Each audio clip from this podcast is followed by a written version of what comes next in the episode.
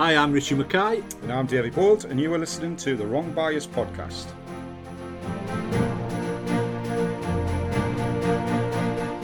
And on today's show, it is a continuation of a, a, conversation that we had with Alex Marshall MBE and David Corkill following our dedicated podcast for David Bryant.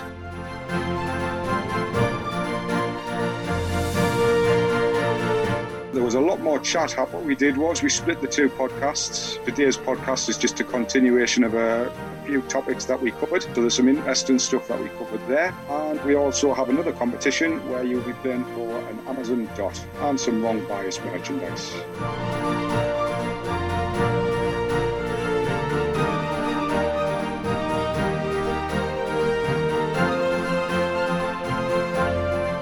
Right, mate, here we are again. Our pod, like the old bus service, one comes along and another one comes along a week later. Show 23. 23, my birth date. You what? Your birthday? My birthday, 23rd. Oh, I thought you said you were 23 year old. I'm going, Jesus Christ. I, a few years ago now. Benjamin Button of bloody uh, Siltworth.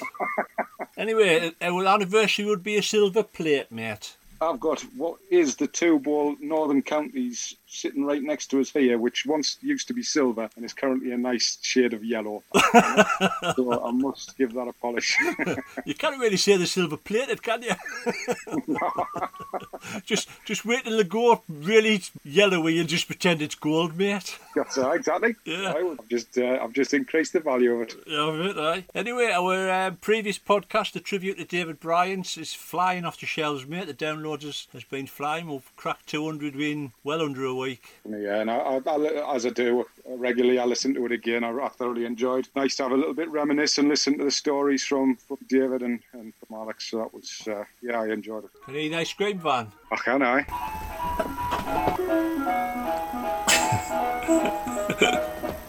now, there's not many podcasts that get interrupted for two ninety nines a flake hundreds and thousands and a bit monkey's blood. But while the lads delve into the ice cream, here's a little bit music.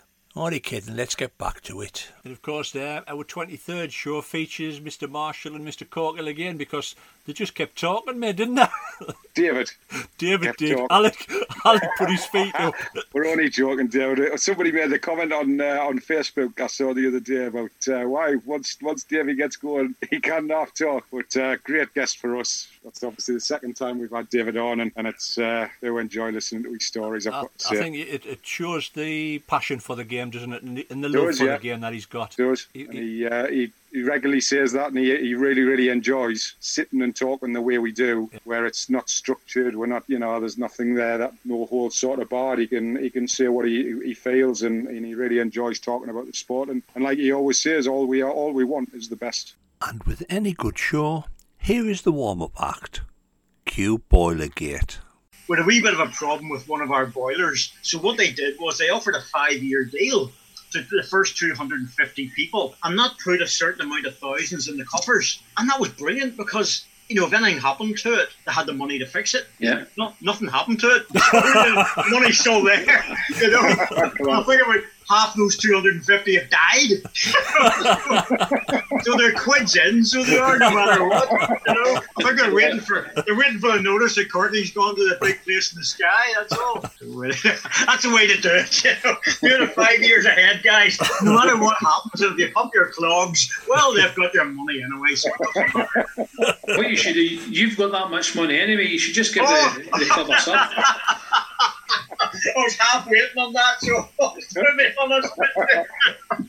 David, if it makes you feel any better, it would have cost me 50 quid for five years at my club. we, we, had a we had a great deal, and I don't know what you guys do, but I know our club did. Make a note of that, Baldy. Make a note. One for the future. the, only, the only way to do it, guys. Get the money before you pop your. That's the idea. I think the funeral care people are so keen on us. we all take out deals twenty years before we know it. I'll tell you what it is, my David. We're actually making progress because we're not 15 minutes into the show and you're not realising you're talking to me anyway. So that's a bonus. Being on screen. That's that's the usual day from the last time. what was it, two hours or something? Uh, is Dave coming along at any point? yeah, I've just been speaking the last 45 minutes. Call you. Don't worry about it. You know what? David did say to me that it was going to be 10, 15 minutes. Then he said, Cork is going to be on. I says, well, that's going to be an hour and 15 minutes. Has to be, Alex. Has to. Right then, we'll, uh, we'll we'll get to the professional bit. So obviously, I know The lads now turn their attention to COVID 19 and the effect it has had on indoor clubs. And you know, the, the, the worrying thing is, you know, if we go into a second phase, you know, this could actually close a lot of bowling clubs down. And uh, it's actually quite scary, but, you know, you've just got to hope there's going to be light at the end of the tunnel. And I can't really see much bowling getting done by probably start of maybe March, April next year. Well, British Isles has been put back. I know that to October. Yeah, yeah, I heard that, yeah. And you guys will be coming back from Australia. What two weeks before? It's- You know, that's if it, it does happen. I know there's a few clubs that are not opening. Uh, Paul's having to go to another club because Prestwick are not opening. So he's having to join another club. But there's a few clubs talking about not even opening. I know, obviously, we've had Andy Napper on the podcast before, and he's got a membership of 800 plus, and they're not opening until the new year. Yeah. Which is huge. That's, I mean, that's huge. Yeah. Huge impact It- on the it's a sport. shame. It's a shame. And As I say, a lot of clubs might not get through this. You know, they've still got to pay overheads and, and other and other bills. And, uh, but yeah, it's going to be it's going to be trying times the next number of months, especially if we do happen to get a second phase. Yeah, Belfast is opened, but you know what Belfast is like, guys. You know, it's a big, big club, and you can sort of spread it around. There's 13 rinks, and you can spread it around. But it's a big club with big bills. Yeah. So, Luckily, you know, luckily for a lot of the clubs in England, uh, especially the indoor clubs, they've managed to get the £20,000 funding from the government or from Sport England, which is a huge thing for them.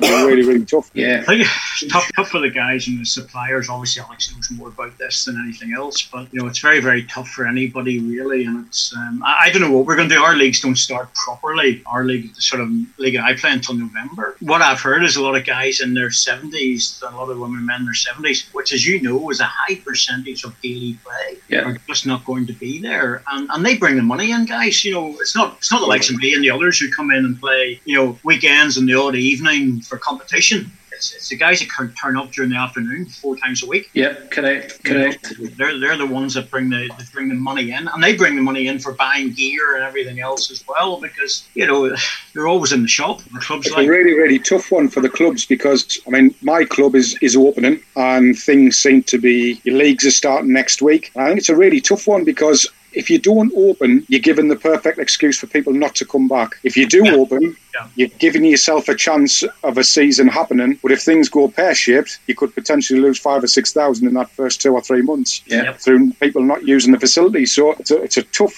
tough, tough choice for the committees and the management to actually make that decision as to do we take this financial hit potentially, or do we leave it until at least January and see if things calm down. But for me, that period and this indoor period up until January, February is going to be absolutely horrendous because people are not going to know the difference between a common flu and coronavirus. yeah. So That's they right. are not going to take the chance to go into a bowls club at all. Absolutely, Alex. What's it, what's happening down the odds? Because you would be much more aware of what's happening down there. You know, I get some stuff. Obviously, you're- There is. There's nothing happening at the moment. Absolutely nothing. You know, I don't know if you've heard, but the UBC and the BPL they've all been called off. So nothing's happening in regards to these events until August next year. Right. I Mark Casey keeps me in keeps me informed because I like to promote them when, when we're at tournaments, you Yeah. know, and uh, because it is a superb thing they've got going down there. But I think even their clubs seem to be struggling. You know, just Yeah, smaller clubs. Yeah, there was a lot of clubs closed, uh, especially in uh, the Queensland area. All the big clubs, Pine Rivers, you know, Helensvale, they were all closed and they lost a lot of money. Uh, and during these times, there was some clubs getting renovations done, getting new surfaces laid. So they've outlaid a lot of money, you know, at that period of time, and they've not been getting the, you you know, the money coming through uh, over the bar or through the pokies. Yeah. So it's been trying times for them. But but yeah, there's nothing happening over there at all. And you know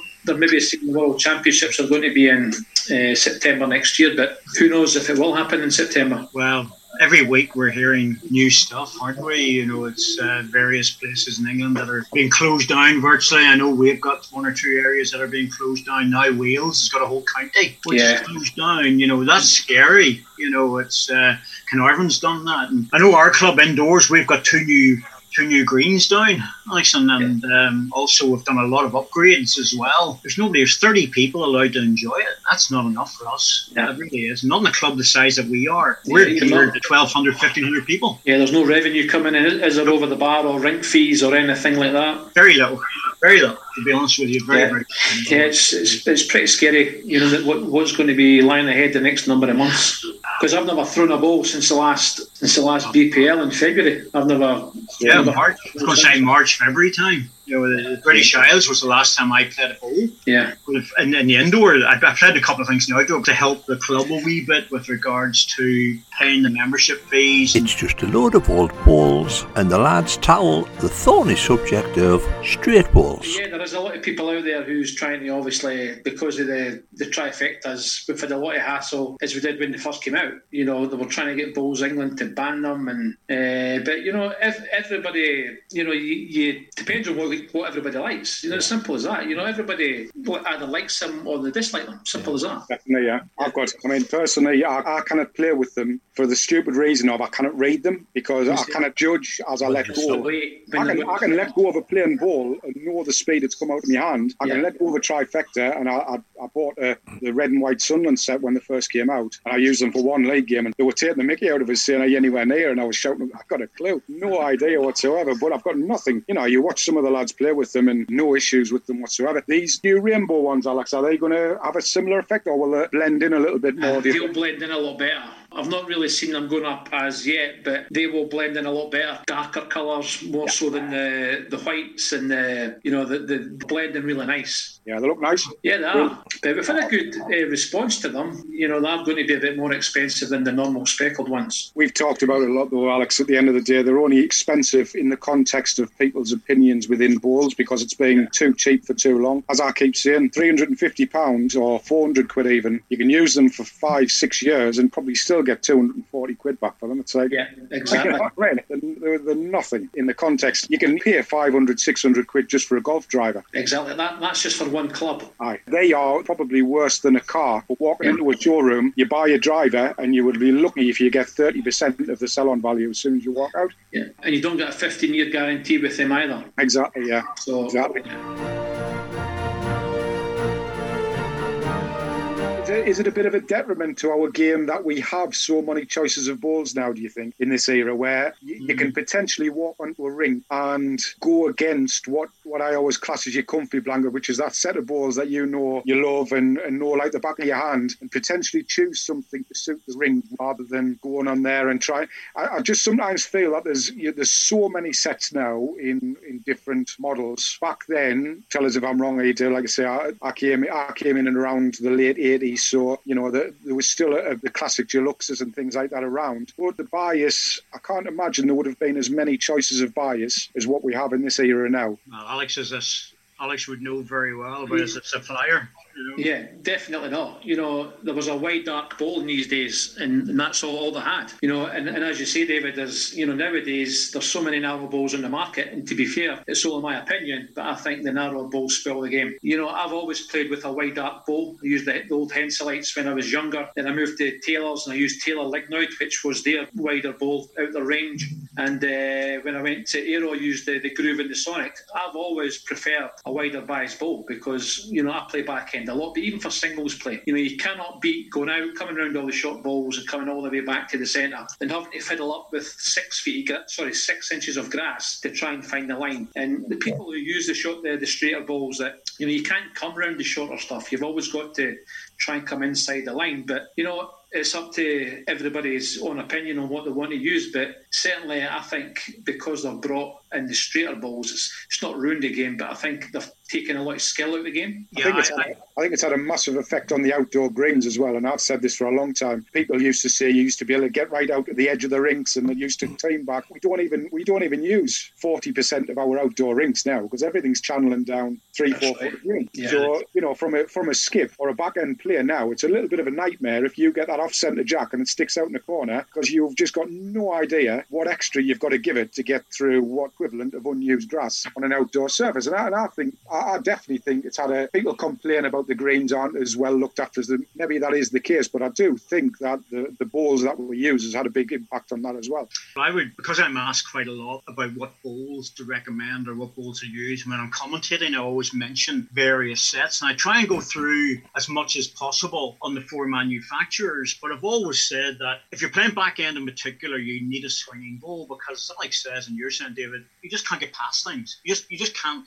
The difficulty with that outdoors is that because so many people are using a slightly narrow green, once you go out onto that unused grass, sometimes it's two yards heavier, and that's yeah. hard to remember. Australia might be slightly different, of course, because they're using TIFF and various other things up Queensland. But in the indoor, you know, I say I look at people's bowls, and if I see a Sonic or a Groove from Aero, I see an Ace or an International Taylor.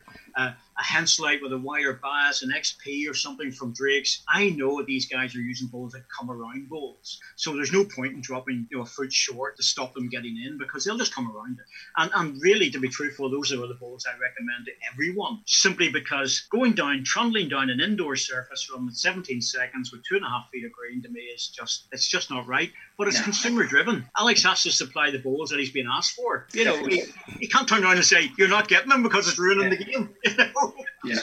Yeah, exactly. Do you but not, yeah, do you not... Uh, I, I think it has ruined the game. Well, not ruined the game, but it's taken a lot of the skill out. You know, I can.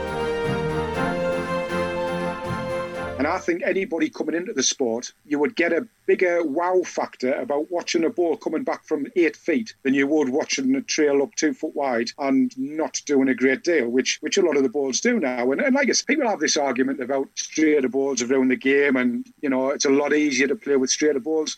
There's arguments on both sides. You've still yeah. got to give it the right line and the right weight with a straighter ball. Yes, it's not going to punish you as much, but as you've just said there, David, with, with a swinging ball, if you draw in and you draw two foot short and you're, you're in the line of the straight ball, you, have taken pretty much a straight ball out of the game. So swings and roundabouts. I just think for the for the aesthetics of the game, I'd far rather see the sport go back to something that has got a minimum bias, which turns, than than have it in its current. Well, that's back to World Bowls, David. They they're in control of the master bowl, uh, as Alex knows, and they, that master bowl dictates if they increase the bias on the master bowl, then everybody has to comply to it. Yeah. So that that's that's an easy thing to solve by me saying it, but it's not an easy thing to do when you're trying to get all the countries together to agree to it, especially Australia and New Zealand.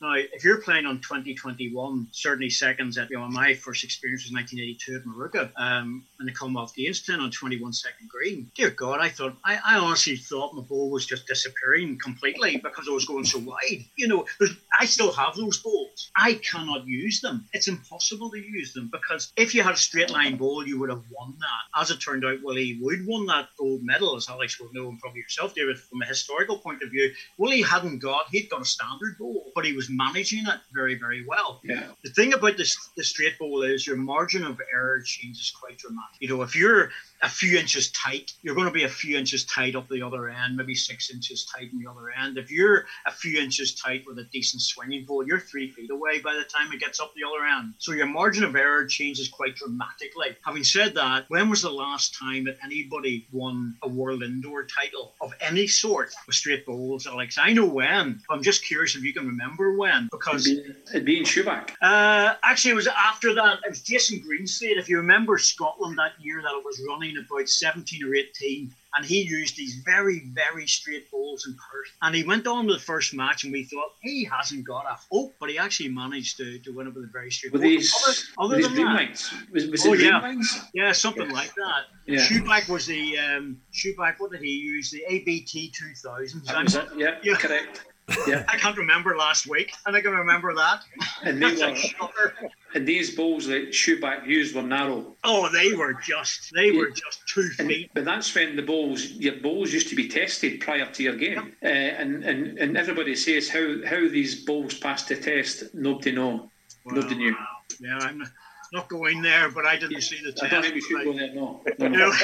I can't. I certainly can't remember those balls ever being able to pass a test because we were at Preston in those days. Even though the green was a bit heavier, we were three, four feet outside that line all the time. You know, and you go to Potter's and maybe it's 18 seconds, 17 seconds, but it's still wide. You know, you still have to throw the ball out. TV actually doesn't help there, foreshortens it a wee bit. But see, when you watch the guys playing um, behind the comedy position, they're going out that six, seven, eight feet, Yeah. and they're just drifting back. You know, and it's lovely to see. It really is. The end of an era and figureheads are next on the agenda. When I started bowling, if if you asked us uh, to name a bowler from Wales, Scotland, Ireland, and England, it would be probably John Price, Willie Wood, yourself, David, and Bryant and Allcock. Now, Scotland have Alec and Paul at the minute. Do the other three countries are they lacking in a figurehead type bowler now? Um, it's, it's in some ways, I suppose it's awkward for Alex to answer that because he, he is the figurehead. Well, it, yeah, you know, he's a talisman Yeah. in many ways for uh, for Scottish bowls. But if I could maybe start with Alex first, if you look at Scotland and you look at the quality that's there with the Darren Burnett's and Stuart Andersons and the Alex and the the Pauls and, and, and Ian McLean's and various others that are about there. I feel sorry for the guys that are just outside that because there's another pack of five, six plus players that would be on any of the other countries' first teams for all the championships. I have no doubt about that. Stuart Anderson's a, a very good example. And uh, because Scotland is so successful, they can't get a break in. And that happened back in my day with England. England were so successful for many years at the very top level. Some of the other players just didn't get a chance. Like of David Ward and people like that. Uh, I don't know if you guys remember David Ward, Yeah. but he was a class. He really was. Fantastic English skip, really good singles player, but he never got a shout at the really big events. And, and Wales had Stephen Rees, Robert Weale, uh, John Price, you know, and, and more modern days they've had it opening up a bit. Myself, Jim Baker, Sammy Allen, Stanley Espie, people like that in Ireland was just in, in some respects the same thing. But uh, being in Scotland at the moment is a bit like whenever I was playing at that level in the, in, in the 80s in particular, um, the way England was. And Alex, I don't know, it's up to you now, mate, but, you know, dear God, there's so many players like Colin Walker and people like that that are just, you guys need to give up to give the guys a chance. you know, you really do. Because they must be thinking to themselves, I'm going to go through my career here without getting a trip anywhere because these guys keep winning stuff. Yeah, I, I totally understand where you're where you're coming from, David. Because you know, as you say, we have been successful last uh, World Bowls, last Commonwealth Games, and and you know it's hard for David Gourlay, David Gourlay, who's our head coach. You know, he's he's the man that's got to make all the decisions. But you know, how can you change a team? You know, as David said, there's a lot of guys knocking on the doors. Stuart Anderson, I think, is a he's won the world singles twice in the last five years. I think he's an absolute tremendous player, but he's been one of one of the unlucky ones because we've been so successful. Ian McLean is another one who I think is an absolute world class player, but just cannot get in. But you know, Ronnie Duncan came in a couple of years ago and won two gold medals at the Commonwealth Games, and you know, of course, he's got to be picked for the, the you know the World Championships because if he doesn't get picked, people people are going to say he won two two gold medals at the Commonwealth Games. How can he not get a game in the in the World Bowls team? So that's how it, Colin Walker as well. You know, we've got an abundance of talent coming through coming through Scotland. But yeah, David's right uh, maybe one or one or two of us retire, uh, they might get they might get a chance. But you know, it keeps people on keeps people on their toes. You know, yeah, they've got to keep fighting, got to keep winning. You know, championships to, to you know to keep their you know their face in the picture. But as, as soon as Scotland fail, I'm sure there'll be two or three of them will get a you know an opportunity. Yeah, it, it puts the um, it puts the pressure on for every tournament. The trouble is that every tournament you're winning. So from, that perspective, it's it's not a big problem for David Gourlay, in my opinion. I think David Gourlay's got the easiest job in the world because he's able to pick the guys that win. He doesn't have Yeah. to change the team. And I've said this to him, and he just smiles at me, you know. But I said, look, you know, if you're bringing back a hatful of medals and you change the team, you'll be criticised all the way back to Spain and back again. I said, no, you have you can't can't do that. Yeah. You have to be in a position where you're saying, look, guys, you know, we can't change this. You know, um, the Commonwealth Games was just monumental for you guys. It really was. You just can't do that. As you say, Ronnie goes in, wins two gold medals. All the other leads in the Scottish team are probably thinking, well, that's that packed in for a while. Yeah, it was Derek Oliver's first. It was it was Derek's first opportunity as well. And he also got two goals. And you know, to go over there, you know, as a team and to be ex- successful as we were on on, on the greens at Australia, you know, I think the Aussies were kind of uh, bit taken aback because they would expect to dominate on on their own surfaces. But you know, we prepared ourselves right. We went over there a few times, had lots of practice on the green. So, but you know, with the experience that, that, that we've all got, you know, we, we can go from 10, 12, 13 seconds on to 19, 20 second greens because we play a lot indoors. So, so yeah, it's been, you know, we've got great harmony, you know, within the team. Everybody gets on well with each other, which is uh, which is what you need as well. Derek came into the team and he was absolutely outstanding. awesome. You know, he, he, we were coming back, guys. We were coming back into the commentary uh, after we'd done the commentary. We got back into our, you know, into our own area broadcast camp bit beside the green, and and Derek was one of the people that was being talked about because we were sort of highlighting the players that, that really were outstanding because a lot of people didn't know about Derek down there, and and and some, but he's been around forever and he's been an international skip. You guys don't walk out there with young players that haven't done things. You don't experiment with young players thinking, well, we'll give them a go. Well, the answer is no. If you add up all the international caps of your five man team that were out there, dear heavens, I don't know what it would amount to, but it has to be close to what, two, 250, you know, whenever you look at it, when you add them all up, possibly even more than that between the five of you. Yeah, it could possibly be more. Yeah. Yeah. We've had that era of David Bryant, which which we're talking about and how great it was. And I was very lucky to travel the world with him on occasion and play against him many, many times. But Foster Marshall era, when you look at the world titles and everything else, where's the next era going to be? You know, are we going to have a next era of bowls? Or is the next sort of 20 years to 25 years going to have another era because Alice can't go on forever, you know, and, and, and Fuzzy can't go on forever. And you take Nicky Brett, like he's, you know, Nicky's not 25. So, you know, you, you have to look at these players and David Gourlay and various others who've had the next era, which in terms of indoors certainly been the Yeah. you know, next five years, Alex, probably realistic. It's probably going to be the end of that sort of area. Next five years, maybe even more. Yeah, I don't think I'll go on any longer than that. I think you know I'm 53 now, so you know saying that I'm still I'm still very competitive and still look, still hungry for success. And you know until I lose that, you know I'll still trying to compete at the at the highest level. But yeah, the names that you mentioned, I think yeah, I'm five maybe six years. But you know you just don't know what lies ahead three, four, five, six years. But uh, but yeah, I'll, I'll keep going as as long as I can. But you've got you know out the top 16 at the minute. You know you've got Stuart Anderson. You know there's still Darren Burnett, who's maybe Darren's what 37, 38. But yeah, there's not too many in the top 16, 30 and below. So yeah, you wonder where the people are going to come from. Well, that's Uh, it. That, that's what I'm looking at, Alex. Who, Yeah. Who's who's this, the guys that are snipping at you and Fuzzy and, and all the others indoors and outdoors, and you're thinking, where are they? There's a few. Don't get me wrong, but there's not many because the pressure is on not only to, to at the professional level, but also in the other side of Commonwealth Games and World Championships to put out teams that will bring back medals for funding. And if you don't bring back medals, you don't get the funding. So they're not going to they're not going to take chances on on, Yeah. on the younger players there. So I'm Right, sort of yeah. I have concerns about where that next era is going to be. Um, I, I'm not sure if it's even going to happen. I really, I honestly don't know. I really don't know because whilst we've got decent coverage on occasions, it is being lost for a variety of reasons, and this year's been a nightmare for it. But that applies to every sport. But um, will it bounce back and will it recover? I, I honestly am not sure if it will. It's going to be it's going to be very hard, you know, going the next couple of years because, as I said at the start, there's going to be a lot of clubs that are going to be closing, uh, and just you know keep our fingers crossed that we can get you know through this and, and start to, to build it up again and get uh, try to get a bit stronger again and try and get back to where we were before. Kind of the times, that's all. Nothing more. Yeah. I'm, I'm getting concerned, boys, because I'm actually agreeing with Alex here an awful lot. And that worries me a little bit, you know. Worries me too. Well, you you're probably more concerned.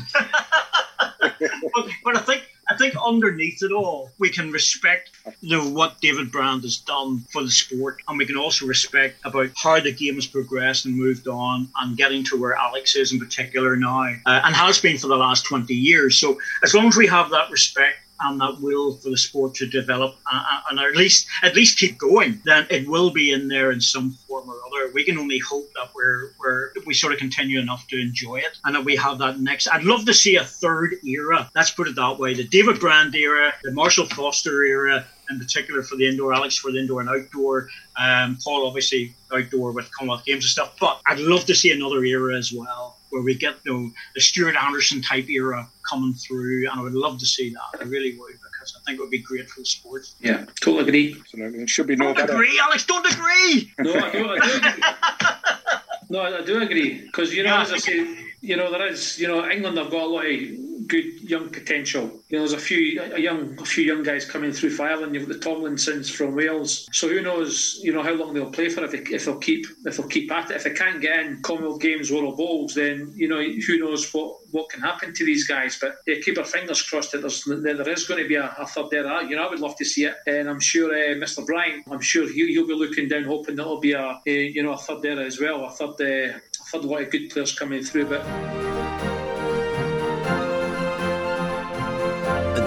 from the lads in five. Right, mate. As we've covered the um, the leads, the seconds, the thirds, and the skips, and we've done a little bit of the management team. There's one subject that I thought I'd like to cover, and that is the usefulness of trial games. Now, me personally, I think they're a waste of time, either county or international level. I would much prefer if they just pick the team and get on with it, and if they needed to play a competitive game to play against a local club. When the trial teams are put out, you can pick the team. You, you know he's going to play, and you know he's the crowd fillers, shall we say. And probably one of the best quotes I had off one of the recent in, indoor trials was, well, I'm just going down to carry Bolty's bag. Another one of them age-old questions, isn't it? I mean, we, we see it all the time where people will go to trials and they'll have great games and don't get their opportunity, and, and you see a little bit of a bite after with the comments. Yeah. And me, one thing I detested was you would turn up, would stand you at the start, the start of the game before you'd started, and all 48 or 50, including the reserve, travelling reserves, which this is a blank piece of paper. Anybody has got a chance, and I just used to, I, I- just used to and shake my head. It's like it's basically you're telling me that they, they weren't going. You know, let's. I don't want to pick names, eh? But are they not going to pick Nicky Brett? Are they not going to pick Sam Yeah. Tolchard? Are they not going to pick Andy Thompson? Yeah. So yeah, it's never ever a blank piece of paper, regardless of how bad they play. No. So recently, over recent years, that was obviously picked up, whether there'd been feedback. And, and at the start, it was a case of, right, let's get an understanding here, you here. Everybody has got the opportunity to show what you can do. However, we've won the series for the last four or five years. It's going to be no surprise to you that there ain't going to be a great deal of changes. However, there are two or three spots and potential reserve spots that are available. So so from that point of view, mate, I, it's a hard one not to have a trial because you're always going to have argument for and argument against. The people who don't, if you didn't have one, people would say, well, how, how am I ever going to get the opportunity to show what I can do apart from in my local area? And then it only takes somebody in a local area to not get on with one of the selectors who decides not to put them forward, and your international career just doesn't exist. So at least if you do get there and you're seen to have performed well, sometimes England selectors will, will spot you at national finals and insist that you turn up for the trial to have a look at uh, that side of things. But then on the other side, I you know you can look at a trial team and a red team and a white team, and you you can pretty much you can work out just by looking at it. Well, they're definitely not too happy with the way they've performed over the last couple of seasons because Yeah. they've sneaked them into a into a positive position in the in the white team, which is technically the, the team to look at, Yeah. and then the red team might have a couple. So you know you can look at it, but I've got no doubt, mate, there will be people who have gone to trials and whether they've absolutely performed at the top of the tree and not got in the first year, they've potentially opened some eyes, and the following year they've had a real good look at them and maybe got them in there as a reserve spot. And I could, I could probably go back to the year I got in. It took, took me a while to get from the under 25 team into the senior team, four or five years, I, I think it was. And when I did get into the team, I was picked as reserve and then managed to, to get in from that point. All I'm going to say on it is I, I think there's arguments for, and I, and, and I certainly know there's arguments against. See the comments all the time, but you're damned if you do and you're damned if you don't, Yeah. because somebody would say, if you haven't got the opportunity, full stop, what can I do? And if you provide the opportunity, at least you've got a little bit of a chance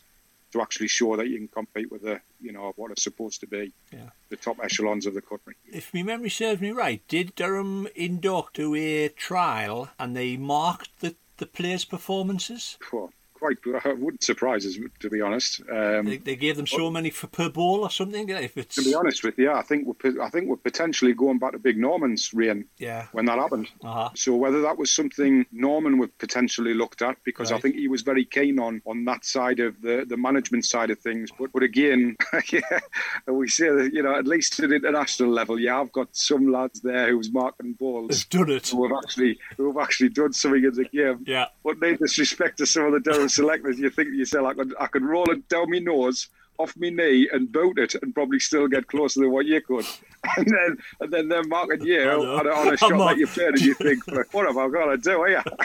Davy Bolt, Mr. Chandler White for seven, Ah, to be honest with you, it always worked in my favour because whoever marked for me, mate, if I missed a dri- if I missed a drive by about four yards, then you always playing for the wick. So I, I used to get full marks.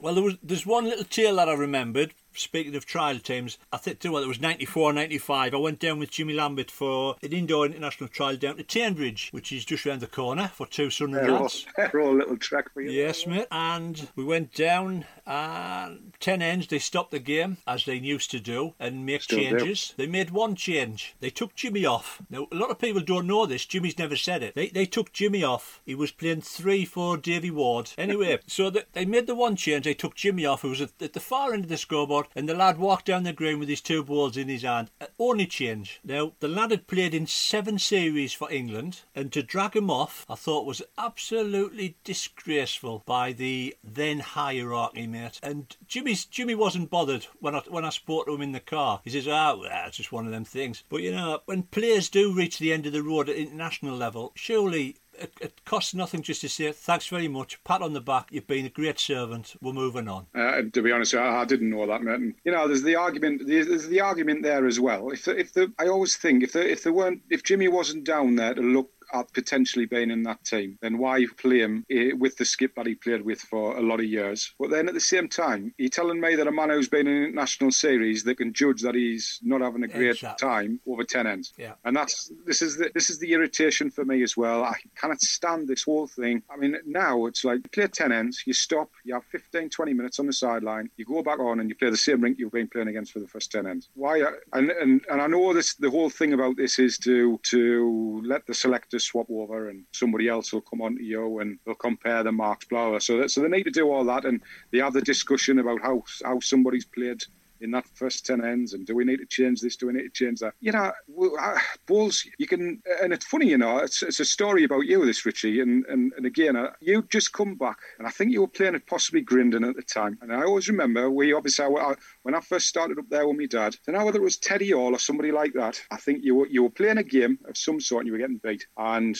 you weren't having the best game in the world Aye. which was which was easily done up at grindon's green to be fair but somebody said not not nastily you know that lad over there? He's literally just won a British Isles title, and he's coming here today, and he'd be lucky if he won a two-ball handicap.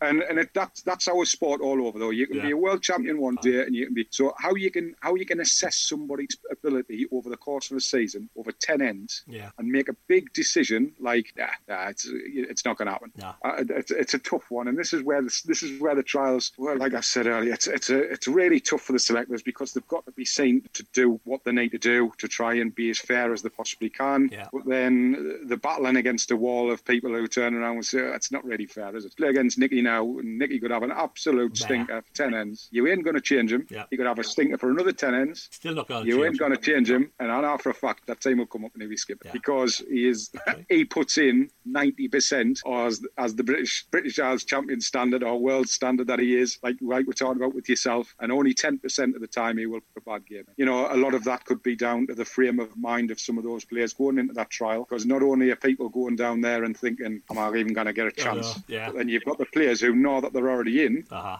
And it's a day out, and I'm guilty of this, Richie, and I've, I've even, and, I, and I'll, I'll openly admit, I've apologised to Paul Hartley in the past because I've turned around to Paul sitting in the car with him on the way down to a trial and said, I could just really do without this today. Really, really do without this. Yeah. And knowing that I had a, a strong chance of making the team, but I'm sitting next to a lad there who's going down there and battling his socks off every single year, playing really good balls and not getting the opportunity he deserves. Yep. My international career is probably over now. not because I'm not playing anymore. It's just whoever listens to this podcast will never pick us. have, you, have you not had the pat on the back? Thanks very much. If you haven't had the pat on the back, thanks very much. Well, I'm certainly, I'm certainly not going to get a pat on the back after this this conversation. but hey, look, it's it's it's opinion. It's my opinion. If, if I didn't get picked again because because that's the opinion, then I'm only saying what other people say. And I, I'm, at the end of the day, if anybody doesn't know now that I tend not to try and sit on the fence, I, I give what it is. If people like it, great. If they didn't, then good luck. It's, you know, Yeah. it's, we didn't have opinions, then it would be a boring world. And, Yeah, and and I always look at exactly what you're saying there. I try to look at the fair side of those guys who's going and women who are going down to the trial who've probably got very little chance, and those who have, uh, are up against it because they know they're in, but they've still got to put a performance in when they get out there. So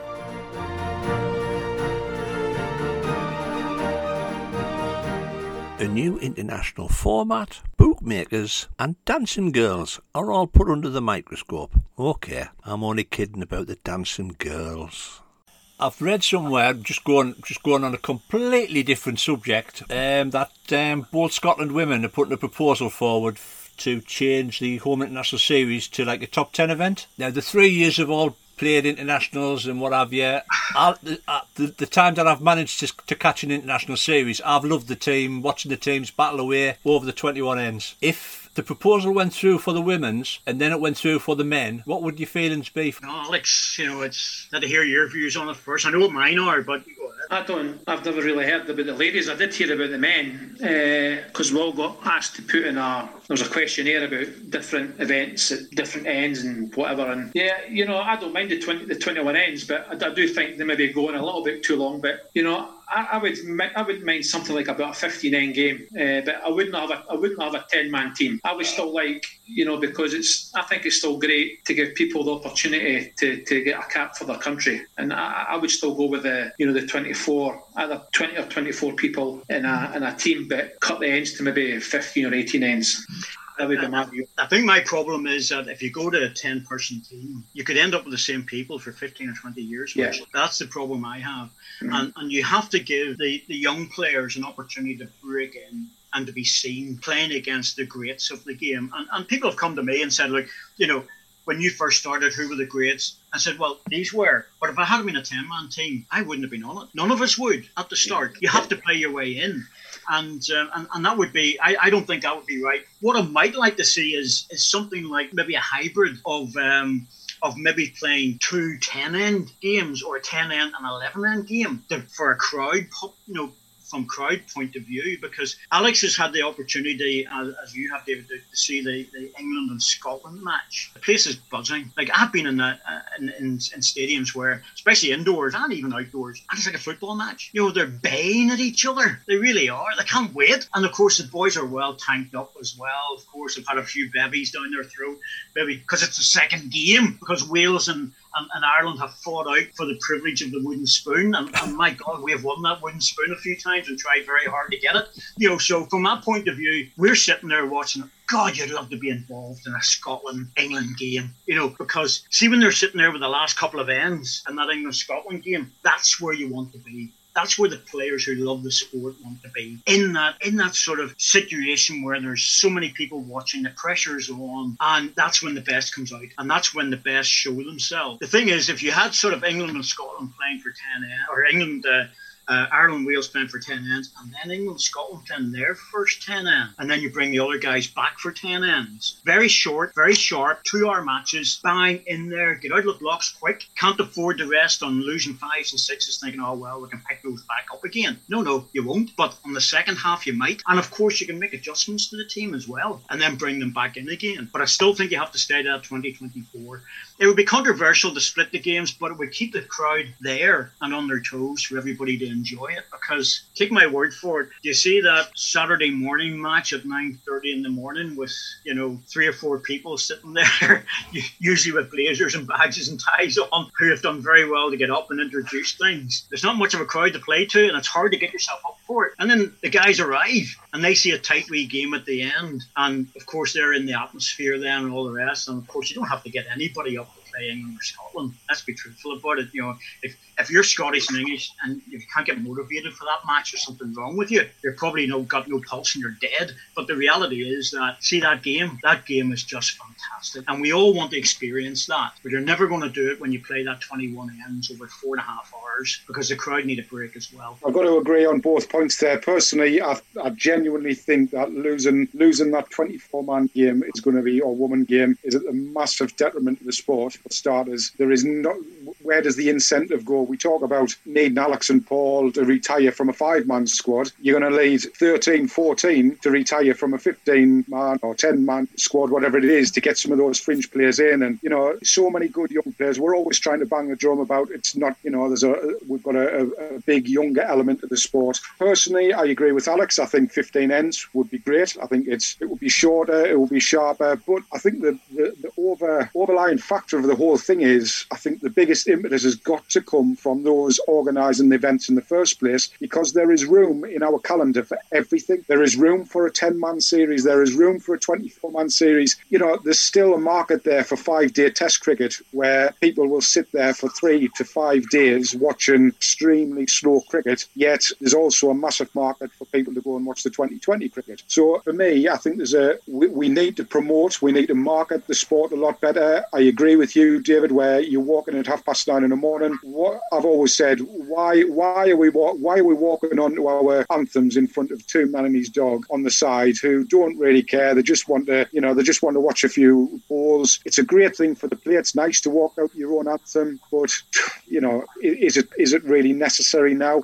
Can they not do something a little bit more lively with regards to music, with regards to projections onto the walls, showing all of the players from the different countries with the names on there? I know it's all cost and I know it's all thing, but there's got to be something different that each organisation within the British Isles has got to come together and say, what can we do to market this better for those who are watching, not for the guys who are playing or the women who are playing. They will fight and they will battle and they will try to get into their national teams regardless of the situation, whatever format it is. However, we I, th- I think there's a massive responsibility for the promotion of the sport to do a little bit more for those sitting on the sidelines. And sorry for, for all people might be a little bit, you know, we don't need it in the sport. But what would be wrong with like the Crown Green Bowls, where they're betting on every ball? What's going to happen with the next ball? Having a having a, a bookmaker there who's giving people a little bit of an impetus to watch the match because that next ball might be the difference between winning ten pound or not. And I know it's not the answer to everything, but there is, you know, there is a massive market for people out there now who love to have a little bit of a, a flutter on a football coupon. Or why could you not have a coupon on there saying who's going to be the top scorer in rink, you know, for the England team or for the Scotland team? Give people that as well as let's, you know, this whole thing about not being able to take a pint into the crowd and have a drink during the, you know, we've got to do something different. If it's a case of protecting the green, then we do something different to protect the grain. But darts is, you know, we we talk about darts a lot. It is it's it's no longer just a sport of people going to watch game of darts. It is a night out with friends, having food, having a drink, having a bet on the match. Is it going to finish 6 2? Is it going to finish whatever it is? And that's what creates the atmosphere. And I just think there's so much more that the organisations need to do to promote our sport in a better light. And, and that, that, for me, can only encourage more and more people to not only start to play the sport, but actually come and follow and start to understand that Alex in this era is the best player who was picked a ball up in this era. We, we shouldn't be having 30 and 40 year old people remembering David and Tony back in the 80s. They should be talking about the here and now as they do in the darts. Your Wrights and your, you know, your, your snake bites and your Phil Taylors and your Van Gerwens. You mentioned darts, and they are the players that they talk about, but it doesn't happen in our sport. Uh, and I hope that came across right. But I just, I just feel as if the sport is in a great place. We, we have a great sport which is massively addictive, but unfortunately we don't have the foresight to be able to take it to the next level,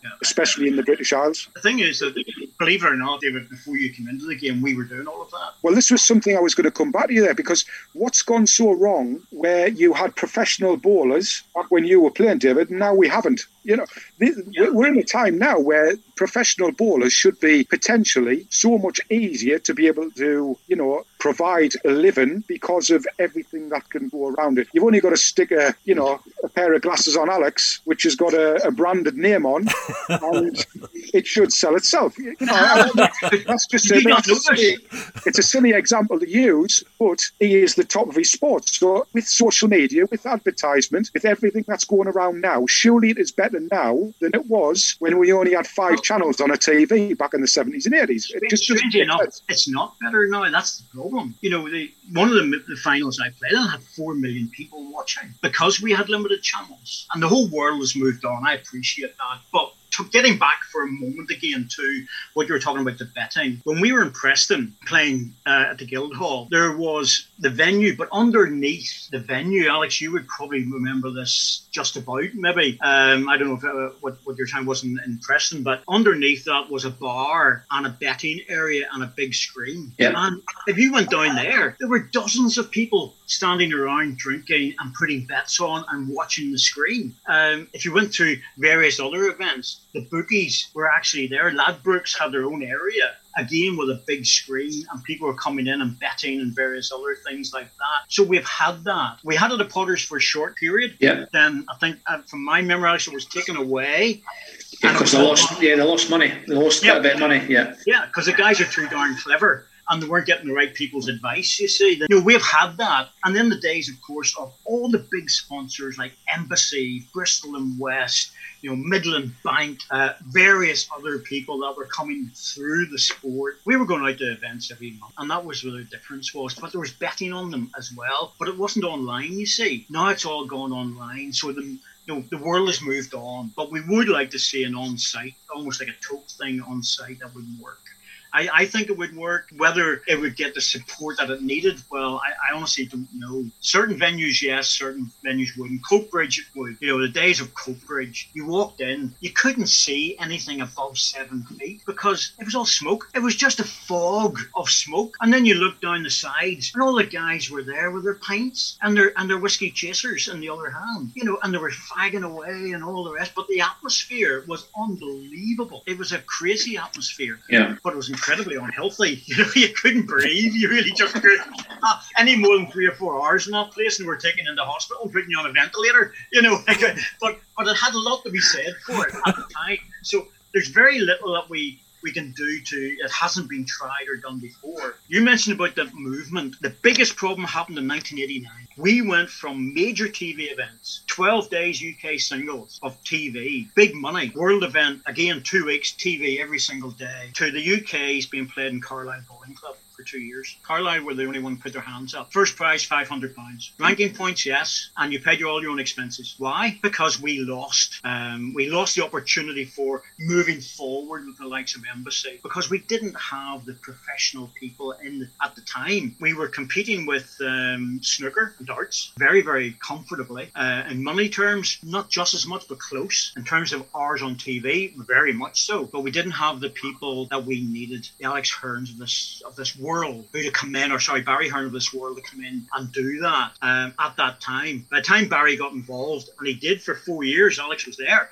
for four years, Alex got involved, or Barry got involved, and, and the top eight players played in a very good event, but he couldn't make it work. The numbers, people say to me all the time, what about Matchroom and what about this? And I say, well, I give it four years. That's a pretty good punt. Four years. But the problem, the, the, problem with the with the Premier League, though, David, is that they showed it at a later date. Yeah and pe- people knew the results before they were watching it. So that's the reason why it did not get the numbers. Mm. If that was to be shown live from Cyprus, I'm sure that would have still been on right now. Yeah, and, and it probably should have been. It probably should have been. I think the numbers stood up reasonably well, Alex. It was that wasn't so much the issue. It was the sponsorship was the problem. Um, but big numbers dictate sponsorship. You're right. Yeah. You know, if those big numbers had stayed and during the week, but you could say that about our bowls at Potter as well. It's shown in the afternoon. You know, if we were to show that live seven o'clock or yeah. half past seven evening matches live on BBC yeah. Two, some of those matches are stunning. Yeah. They're fantastic, and we cover them. So there's no reason why not if we can get them in the schedule. Our numbers and our, our uh, demographic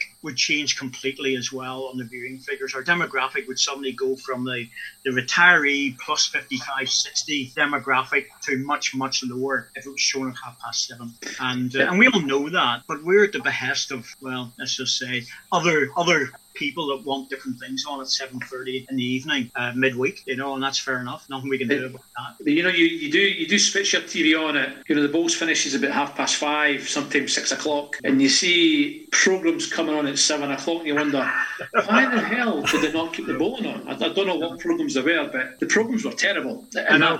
I, I, uh, oh, oh, absolutely you know the thing that gets me more than anything else actually is that we were covering it live sport we were live covering streaming it yeah you know for, for BBC streaming and Yeah. WBT streaming, we were covering it. And also for highlights. So it was on red button. But the reality is BBC Two, half past seven, the numbers would have went through the roof. And once numbers go start going through the roof for an evening game, sponsors start to think very carefully about what they're going to get back as their return on investment. And their Yeah. return on investment isn't just the afternoon, it's the evening time. And you're getting punters in there. Having said that, who's got the most disposable income at this moment in time? And, and uh, well, not so much now, I suppose, but but well, well, probably now too. People with the most disposable income are the plus 55, plus 60s, because everybody else is still trying to bring families up or pay or work, get their businesses going, or pay Yeah. mortgages, houses, cars, whatever. There's a massive people, there's a massive group there which is growing exponentially every single year on that retiree market. And, and the politicians know it because my goodness me, they've targeted it many, many times. And really, that's that's the market we should be aiming for and aiming hard for that market because um, that's where the money is. There's no doubt about that. Yeah. You know, that's that, that's where they go out and spend buying a new car. Most of the refs can't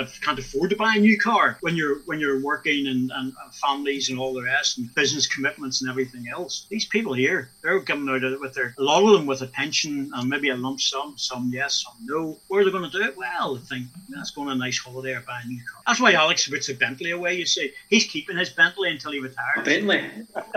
You know what? For what I've done in the sport, you know, I'm, I'm not a big-headed person, but for what I've done in the sport, you know, I really should not have to work. To be fair, You know, you look at all these. It's what what, what David's saying. All the darts guys. You know, they're playing three, four, five days a week, and you know, I've I've put what 40, 45 years of my life into the sport that I love, and you know, don't get me wrong, I've had a lot out of it.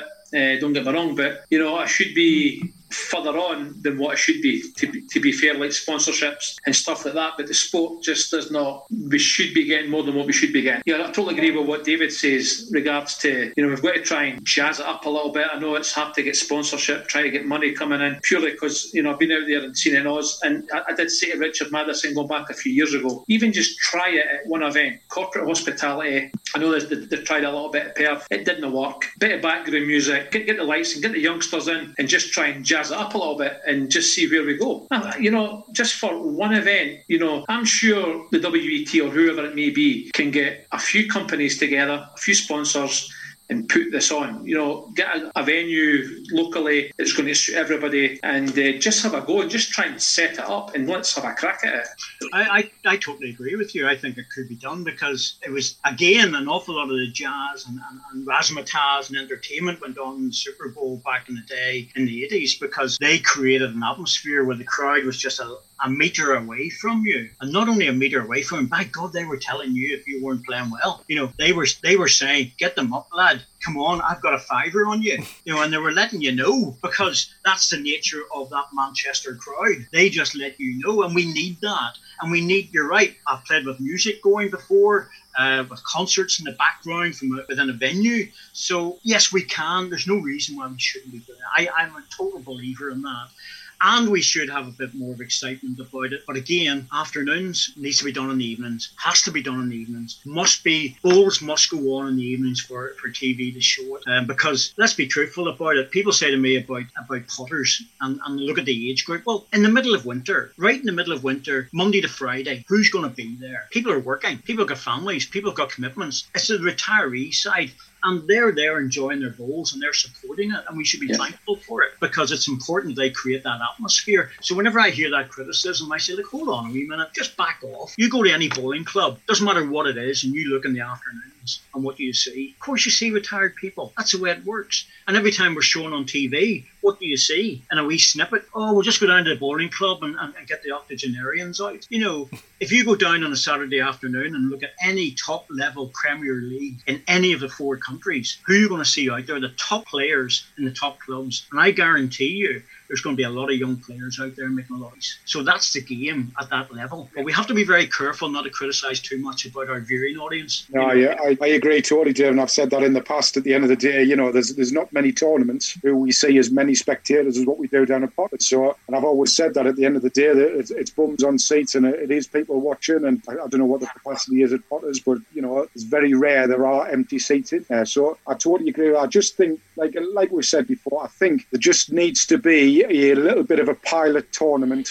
ran over two days on a weekend, a bit like I, I think it was the champion of champions snooker or some I can't remember which snooker tournament it was, but literally the snooker table was surrounded by advertising boards and everybody was standing having a pint. I think there was a very similar to the Premier League. There was a thing where you could double your points on one of the snooker shots that was played, etc., which then boosted it. But it was just, it was, you know, it was enclosed, like you've just said. There's people over the top of you. You could have that round degree, round uh, portable rink and play something over a weekend with music, with an on site bookmaker, with alcohol, just make a bit of a party atmosphere and just pilot something like that. If it doesn't work, it's never going to work. So, you know, you, you try it. If it doesn't happen, then we've got to draw the line and say, well, you can complain all you want. However, the people who are going to come and support the sport are the ones that we see down at Potters year in, year out. So if we're providing something and you're not prepared to back it, then that's you know that's where we've got to draw the line. But um, know, I, like I say, I, I, just think there's, there's room for something. And, and just going back to Richie's thing, I just think certainly from an international point of view, there is masses of time in the calendar to have three or four different varieties of an international standard tournament: top ten, top six, top twenty-four, top fifteen, whatever it may be, and do something a bit different with all of them. Um, Australia do it very well, David. They really do. You know, the one Alex plays in, like they really do it very well. You know, it's uh, but where's that all that money coming from? You know, and um, well, I mean that I mean the UBC advertising the fact that there's a million pounds worth of or a million dollars. I mean, Craigie, it's it's unheard of over here. You know, a million. You know, regardless of whether a million dollars over there is what is it a third or half now, five hundred thousand. That is just ridiculous money for our sport. That should be looked at, and you can only take your hat off to Mark Casey and his and his team and say, how on earth have you managed to draw that in? And the British Isles have got to look at that and say, well, hang on a second, if they can do it, then we have got to find a way of doing it ourselves. May not be the same levels, but we have got to have something that really, really pressure of if I lose this game, it is not just a case of me losing five hundred pound because I've been knocked out in the third round of the Worlds. I am going to lose fifty thousand pounds on the yeah. on board, yeah. and that is what creates atmosphere that is what creates theatre because that is when you will see those bowlers who are the top notch bowlers and are those who are there and basically, yes, we all want to be world champion, but what's the worst case scenario? If I lose, I will get X amount of yeah, money. Yeah. You know, and, and, I don't mean that in, a, in a derogatory way whatsoever, but we have got to create that absolute fear on the mat of thinking to yourself, if I miss with this ball, it is the difference between me providing £10,000 for your family. And, and you know, it's the same with David Bryant. Now, David Bryant beat me in UK singles, but again, if you lost, you're losing a lot of money, thousands of pounds. You know, when you're going home, it's a long way home when you've just lost an awful lot of money. But those were the days when you were trying to achieve professionalism and you accepted the good and the bad. Uh, it was good to get there. Yes, you lost a bit, but we still made a fair bit. You know, the, the problem is that getting back to what Alex was saying, we never really moved ahead after that. You know, we didn't, not properly. The top 20 in our sport in the last 40 years should have been very, very comfortable financially. Very comfortable. Shouldn't have had to do other jobs. Look at the top players. You know, Nicky Brett runs a job. Alex has got his own company on the pressures there. Paul Foster's doing the same uh, Greg Harlow's working in Potters. You know, they've all got background jobs, and, and, and that adds an awful lot of pressure on because you can't just concentrate on bowls. And that's what David Bryant managed to do. He managed to be able to, to, to put together a package that allowed him just to play bowls. But he was still a bowls and equipment supplier. A lot of people forget about that, but he was. It all went through with him as well. But also he had very good sponsorship and individual sponsorship from various, not just bowls companies, but other companies. And that was very important, like the Falcon Pipes and stuff like that.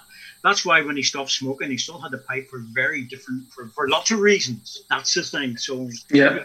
Maybe that's what you need, Alex. You need to get that pipe going. Get the pipe, get the pipe and the cap on. And the slippers whenever you come off, so you can get your wee Gucci slippers on, you know. Uh, can we put Wrong Bias podcast on the side? Exactly. You get, you get a specially, specially made up for you, sponsored by Gucci, just for, for Tati, you know, on the side of the Gucci slippers and all You that. what? if, if the World Championships go ahead in January, I'm, that's what I'll do. I'll get a pipe and I'll put a pipe in. Get a pipe and mate. We'll do a piece on you. I'll interview you with then you can put the pipe in. it, might be, it might be a different era, but nothing's changed.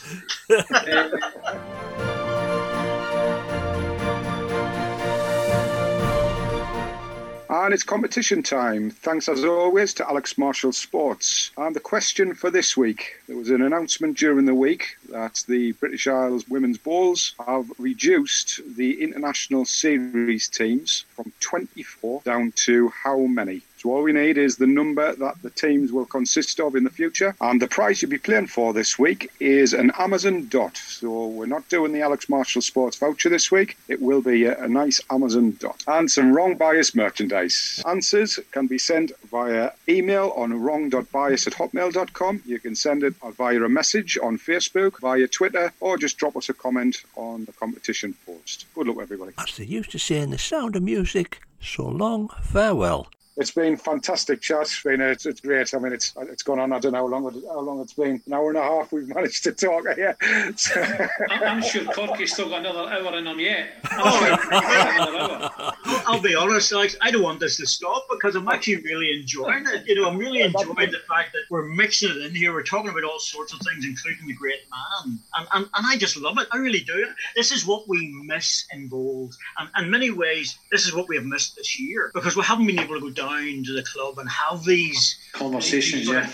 yeah, you know, I, I, I was at something um, the other day and uh, I stood with about five other guys and we just bantered for two hours. I was having a pint of Guinness, bantered for two hours, and I came back home and said, you know what? That's what you miss. And we've missed it this year. And that's why something like this is brilliant. And I, we don't get a chance. Alex and I never really get a chance to talk, really, because you're always busy. You know, Yeah. that's all. He's winning, I'm talking. You know, some, there's something going on there, so there is, you know. But, uh, I wouldn't, I wouldn't believe that you would be speaking.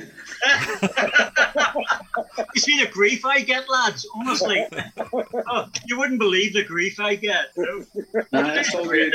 It's all good. This is what we need. We need things like this because, um, you know, like ultimately it's a sport, but as I said, we all love it. That It keeps is. us going, keeps us in the right frame of mind as well. Yeah, You're right.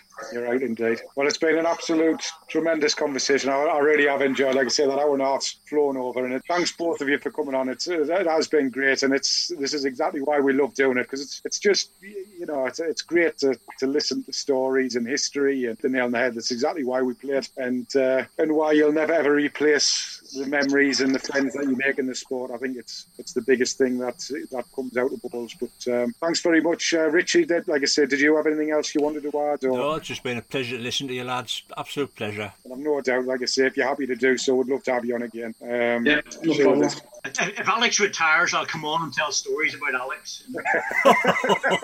You know what? The, the time I, I retire, you might not be here. Okay, won't I? To be absolutely honest with you, I'm only kidding. I'm only kidding. I'll be I'll be sitting somewhere watching balls, and I used to know that bloke. You know. We'll be speaking about you. you. Well, when when you're not here, Davey, at least the balls Club will have your money. Oh, Richie, honestly, I don't want to hear this. stories before I start that. Honestly, I really don't, you know. Thanks, No, guys. really It's, it's been an absolute class. I really enjoyed it. Thank you Yeah, very it's been much. great. Great stuff. Thanks again, guys. Cheers. Thanks Thanks, Alex. much. Thanks, Appreciate Davey. it. Thank you. Take care. Okay, guys, all the best.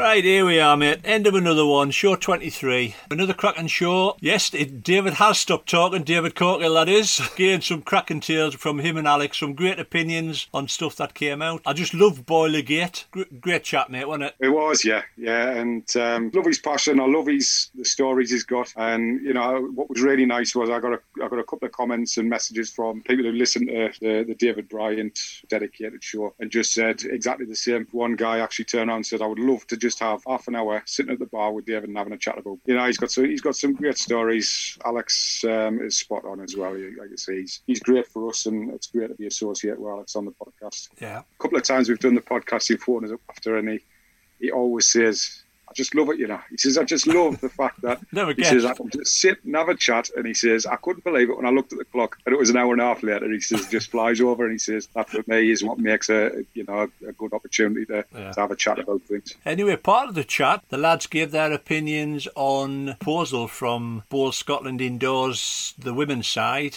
to change the international series to a top 10 event. Well, we must have had our Mystic Meg eyes on, and plans have been laid, and it's been changed to a top 10, mate. It has. Uh, have we got another 40 minutes? uh, I said it when we had the chatting with, with David, and I, and, I, and I stick by it. And to be honest with you, it's really riled us. I don't know why, but it has. It's, it's riled us. I said last week I thought it would be at the detriment of the sport to do it for, for that level, you know, of the sport. And, and the more I've looked at it, and the more I've tried to look at the positives, uh, the, the negatives for me far outweigh it. And do not genuinely see, and I hope I'm proved wrong on this, but I do not genuinely see how it is going to help the struggling nations who potentially have struggled in the in the 24 series because you know they rely on some of these you, you know the girls on the outskirts who are let's split the 24 into two 12s you know you're going to have potentially 12 top class players who might be battling for elite honours you're going to have 12 who are going to learn and gain experience from them and losing isn't a bad thing. And, and you know it's it's not nice to see the results coming through all of the time. From an individual point of view losing is not a bad thing for some of those you know No. like we've got Ireland we've got Jersey we've got Wales who generally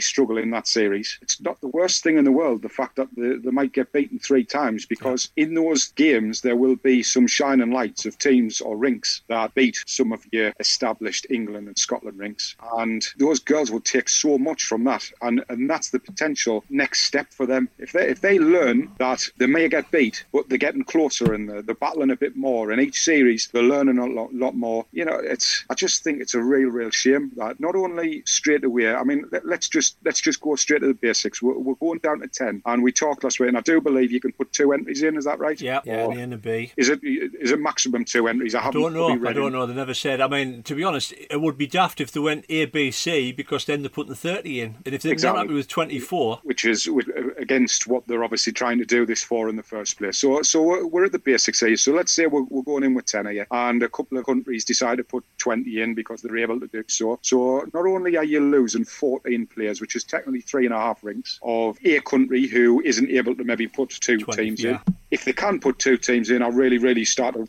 more question why it needs to go down to 10 because you're telling me another four players is going to make a dramatic difference. On top of that is, my thoughts are, you've got an A, A team and a B team. Is the A team going to be the England first team and the B team going to be the England second team and Scotland first? Yeah. And then do we get to a situation, let's just say England A are in contention of winning the series and their last game, the way the draw's gone, they are up against England B. Scotland, however, are sitting in second place, whichever team that is, and they win their game, and let's say England A lose their game to B, Scotland win the series. Do the management turn around to B team and say, you're out. He's off. You know, is it going to happen? Are they going to? Are they going to? Is there going to be somebody there for that B team who goes out and says, "You go out there and you try to put the A team away," knowing that they potentially lose the series to Scotland? It ain't going to happen. I don't, I don't care who it is, where it is. It ain't going to happen because ultimately the name at the top of the series wants to be England or Scotland or whoever. Yeah. So I just think it's got so many detrimental and negative points to the situation, and I would love being put in my place and told, "No, we've we've had discussions around the table, and these discussions came to this." Yeah. And these are these are the reasons why we feel this will benefit international sport in the future. If that's the case, as we always say, quite happily sit there and basically take it in the neck Yeah. and say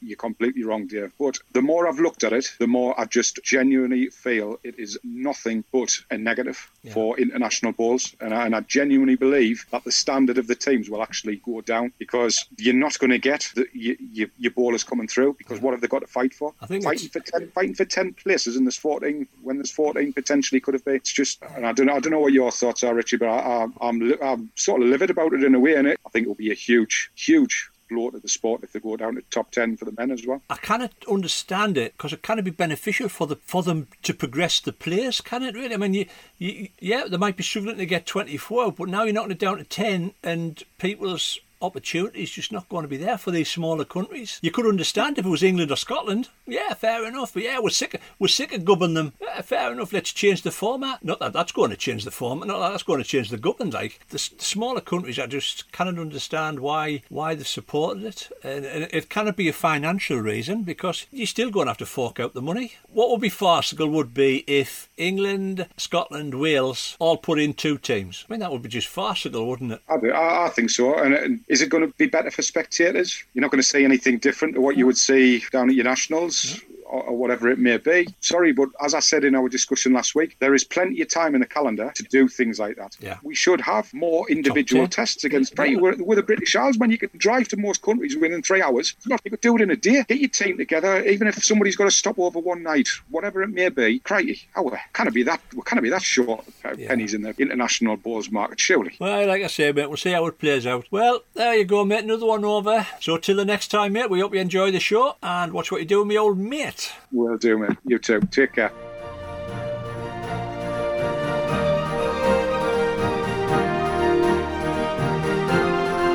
Thank you for listening and hope you've enjoyed the show. This has been a Dodgy production.